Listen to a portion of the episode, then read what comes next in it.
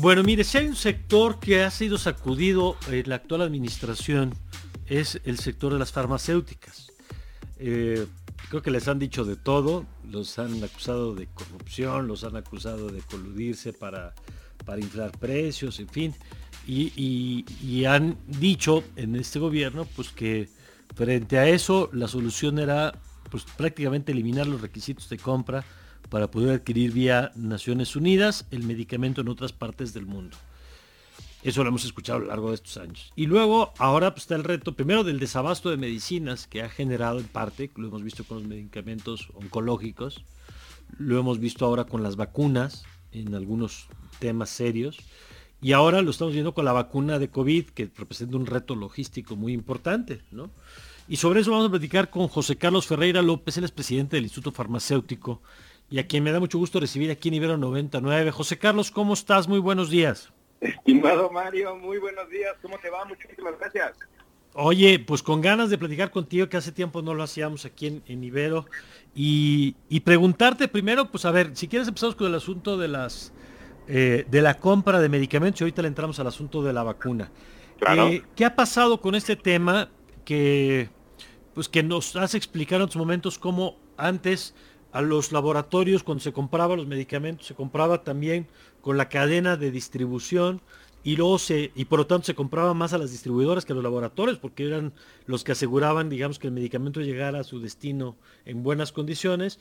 Este gobierno rompió esa cadena y dijo no ya no son ya no voy a comprar lo mismo al, al distribuidor porque ahí es donde se inflan los precios qué ha pasado con todo ese tema José Carlos bueno, mira, la, la administración actual ha estado eh, marcada eh, repetidamente de eh, errores. El trasfondo de todo lo que está queriendo hacer la administración actual es no comprar medicamentos como se compraban en el pasado.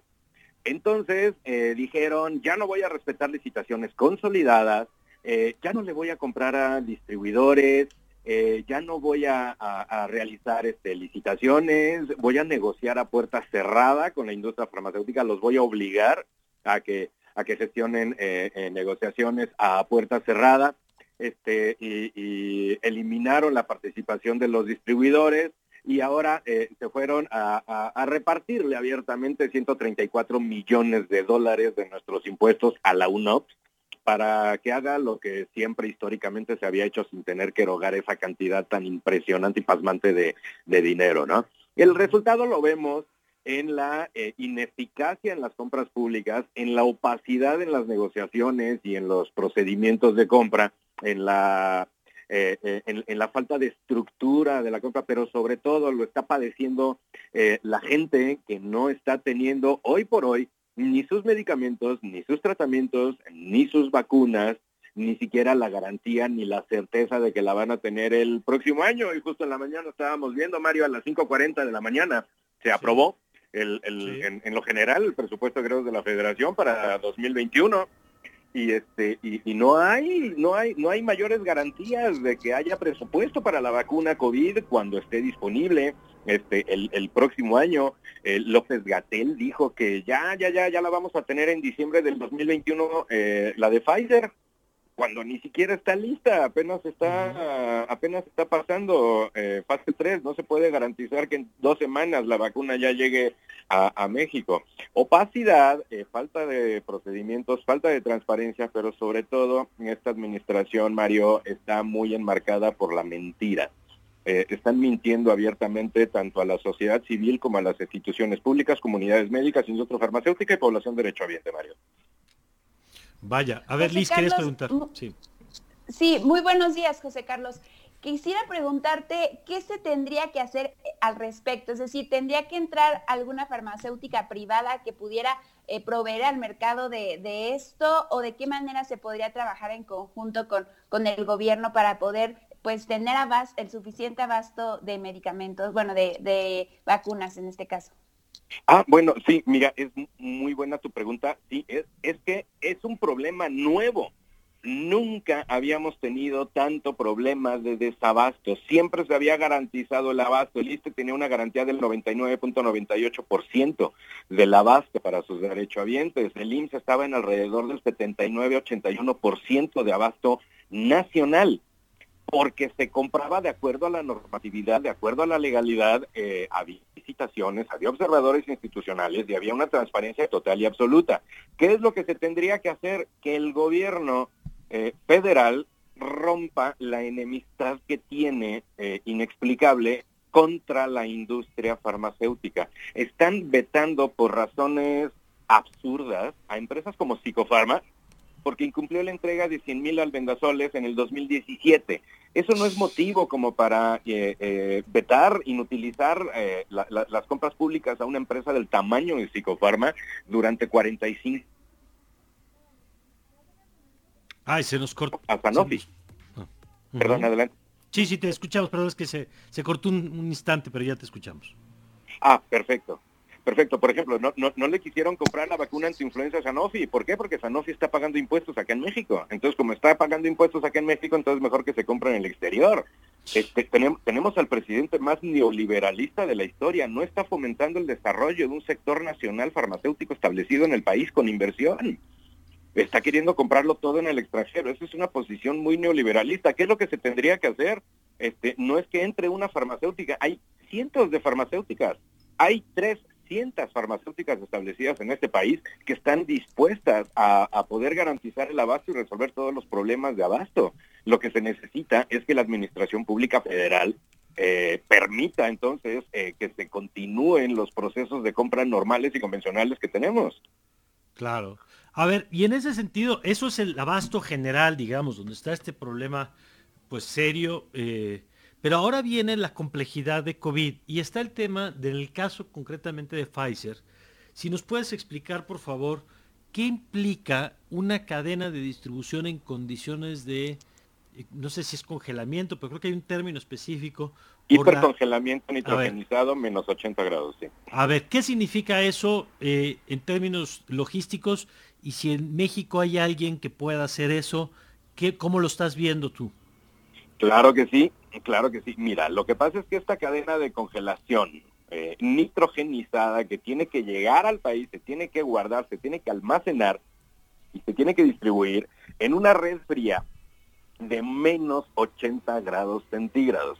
Son muy pocos los medicamentos que se tienen que almacenar a esas eh, temperaturas. Por lo general tienen que estar a menos 15, menos 20 grados. Pero eh, en México hay por lo menos una docena de distribuidores que pueden almacenar, distribuir y entregar esa cadena de red frío prácticamente en tiempo real. Ok. Nada más que te tengo una mala noticia. De esa docena de distribuidores, tres están vetados por la Administración Pública Federal porque no les gustaba porque hacían negocios con Peña Nieto. Sin demostrarlo, sin comprobarlo y, sin que haya una, de, una denuncia judicial por eh, corrupción en contra de los ejecutivos de esas empresas de distribución. Eh, lo que están diciendo es que no se preocupen, Birmex, Laboratorios de Biológicos y Reactivos de México, este, lo va a hacer todo. No, bueno, Birmex no tiene esa estructura, ni esa logística de almacenamiento ni de distribución para red fría. Entonces, si el, el, producto simplemente no va a poder ser ingresado hasta que no se sepa cuál es el destino final. Claro. Porque el, destino final de todo lo que se ha comprado, ¿te acuerdas de los de las 38 mil piezas de oncológicos? ¿Te acuerdas de las vacunas? Todo, todo ha terminado en el mercado pirata. ¿Por qué? Porque la administración actual mm, eh, está actuando de manera torpe para la compra, para el almacenamiento, para la distribución, este, eh, para todo. Y la verdad es que hace dos días se nos echó una gran mentira por parte del subsecretario Gatel, de que, de que ya, ya va a llegar en diciembre, ya la tenemos garantizada. No, no tenemos ni siquiera el paso por aduana, no tenemos la red fría, no tenemos la, la, estructura de distribución, a menos de que se le quite el veto a los principales distribuidores que sí tienen esa infraestructura habilitada. No la va a poder ver el sector público. En caso de que llegara a llegar, por supuesto que no va a llegar en diciembre, Mario, te lo garantizo. Pero pone, pon tú que llegue para verano del 2021 no va a llegar al sector público, porque en el sector público no se cuenta con esa infraestructura de congelación nitrogenizada. Decía, creo que el subsecretario Llorio, que podrían aplicar creo que 10 millones de vacunas eh, no sé si esa cifra te suene a ti, que tenga algún sustento técnico, eh, o es más un, pues un buen deseo, una proyección de lo que les gustaría hacer, pero sin sustento en la realidad. Pues mira, es, es, completamente sin sustento, es atole con el dedo, es nada más para salir con la nota mediática este, del día y darle una falsa esperanza a la, a la población. Realmente es como, ¿te acuerdas cuando un subsecretario dijo que 60 mil muertes sería un escenario completamente catastrófico? Bueno, pues ya vamos en 90 mil muertes oficiales. Y le haces caso a los datos oficiales, porque la OMS está manejando de que México ya se está acercando a los 300 mil fallecimientos por COVID. Pues vaya panorama, vaya panorama este que nos estás contando. Eh, yo creo que sí es muy importante pues ver en el terreno lo que significa la distribución, la relación que tiene hoy el gobierno con la industria farmacéutica eh, que opera en nuestro país, que es muy complicada. Eh, y pues te pido, José Carlos, como siempre, que mantengamos la comunicación si nos lo permites. Claro que sí, nada más un comentario final, Mario, rápidamente, rápidamente. Este, eh, a las 5.40 de la mañana se aprobó en lo general el presupuesto de de la Federación para 2021. Eh, eh, ¿Tú sabes cuánto hay garantizado para la vacuna, para tratamiento, para habilitación hospitalaria, para todo el tema COVID del 2021? Pues creo que nada, ¿no? O sea, etiquetado nada. Nada, es correcto. Qué complicado, porque sí, lo más sencillo era, digo, para eso es el presupuesto, para asignar, ¿no? No para dejarlo a discreción. Eh, y ahora y ahora todavía en, en, otra oportunidad también tenemos que hablar de lo que está haciendo la UNOPS de negociando a puerta cerrada también con los fabricantes de medicamentos, que eso va en contra de todo principio de compras públicas. Pero yo estoy a tu disponibilidad y a tus órdenes, Mario, siempre que lo necesites. ¿eh? Gracias, José Carlos. Pues lo retomamos muy pronto, si nos lo permites. Gracias, buen fin de semana. Fuerte abrazo, gracias. Igual es José Carlos Ferreira López, presidente del Instituto Farmacéutico. Pues ahí está, ¿eh? para que usted se forme su opinión el gobierno, ya hemos escuchado lo que dice, ahí está la opinión de parte de la industria farmacéutica.